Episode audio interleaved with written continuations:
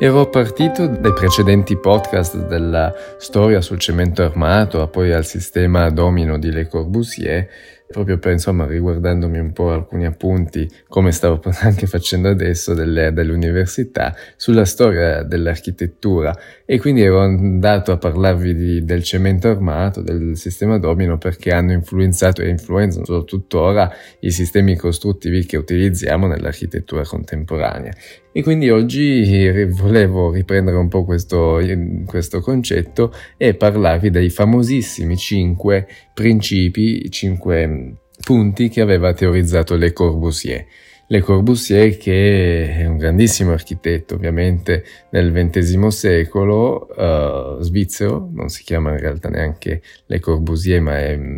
Charles Edward Jeanneret, che poi prende il nome di Le Corbusier come uno pseudonimo, e questo fa capire anche la volontà di voler diventare un grosso e importante architetto. E, e comunque, dai, non, non vi racconto tutta la biografia o eh, le implicazioni che ha avuto l'importanza insomma, di questo grande architetto, eh, perché ci vorrebbe veramente qualche ora, se non quali professori direbbero qualche seminario, giornata e quant'altro, ma io sono podcast e faccio, cerco di essere sempre tra i 10 e i 15 minuti, quindi per oggi andiamo ai 5 punti, ve li svelo tutti e poi li commentiamo. Quindi sono i piloti, primo, tetto giardino, secondo, pianta libera, finestre in lunghezza o a nastro e la facciata libera. Quindi il piloti di per sé è in francese il pilastro e quindi va a uh, enfatizzare il, l'importanza dei pilastri. In questo caso va a specificare un po' la volontà di sollevare gli edifici da terra e, e quindi lasciando uno spazio permeabile al di sotto, teoricamente per dove può passare il traffico sottostante e poi in realtà anche nelle sue ville eh, non, non, è totalmente libero perché ci sarà l'ingresso, ci sarà un garage, ci sarà magari la rampa che porta all'abitazione, all'abitazione al primo piano come la Villa Savoie vicino a Parigi.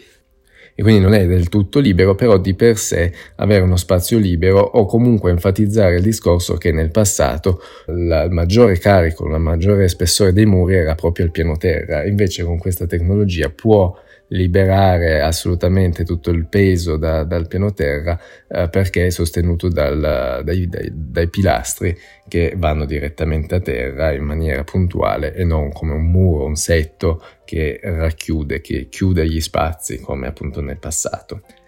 Dopodiché, quindi vi ho detto il tetto giardino. Il tetto giardino che non è proprio inteso come lo vediamo oggi col bosco, col prato, con Certo, anche voleva eh, ipotizzare proprio un, uno spazio verde, uno spazio verde all'interno della città, in realtà poi quello che poi ha realizzato, come dicevo nella Villa Savoie oppure nel, nei, nei, tetti della unità d'abitazione che ha fatto a Marsiglia, Parigi e così via, sono dei tetti comunque fruibili, praticabili, degli spazi pubblici eh, degli spazi aperti dove la gente si poteva incontrare, parlare, dialogare e appunto vedersi. E quindi uno spazio che anziché averlo come dire, al di fuori del proprio edificio, averlo sul tetto. Quindi anche la novità de- del tetto piatto, piano, praticabile e se vogliamo anche con le piante, col verde, quindi un giardino uh, al di sopra dell'abitazione. Il terzo elemento, la pianta libera, che ovviamente si riferisce sempre al discorso della struttura del sistema domino che ti, per, ti permette di avere una disposizione spaziale all'interno dell'abitazione a tuo piacimento, senza il vincolo dei setti murari come era in precedenza strutturalmente più, più, pesanti, più vincolanti, che non ti permettevano di avere una disposizione spaziale a tuo piacimento, cosa che invece con questo sistema domino eh, era possibile e quindi teorizzava anche in quest'altro punto la possibilità di avere la pianta libera. Ovviamente lo stesso discorso sulla tecnologia del cemento armato si ha con la facciata libera quindi la possibilità, arretrando i pilastri dalla, dalla struttura, non avendoli in facciata, eh, quindi ti dà la possibilità di disporre le finestre in qualsiasi posizione in base all'orientamento, alla ostruzione, a viste privilegiate, a tutto quello che si vuole, insomma puoi avere la, la facilità di collocare finestre di qualsiasi grandezza, dimensione in qualsiasi posto della facciata. E così come anche l'ultimo punto, le finestre in lunghezza o finestra nastro, che erano ampiamente utilizzate dalle Corbusier, che appunto andavano a, a percorrere tutta l'intera facciata proprio per, diciamo,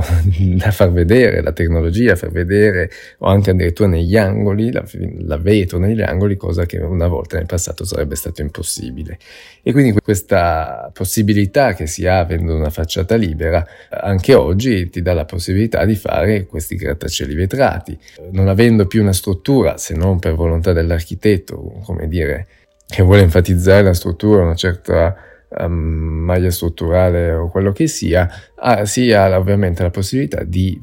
poter costruire e definire un'estetica del grattacielo, dell'edificio, di un'abitazione che si vuole proprio per questi, per questi principi.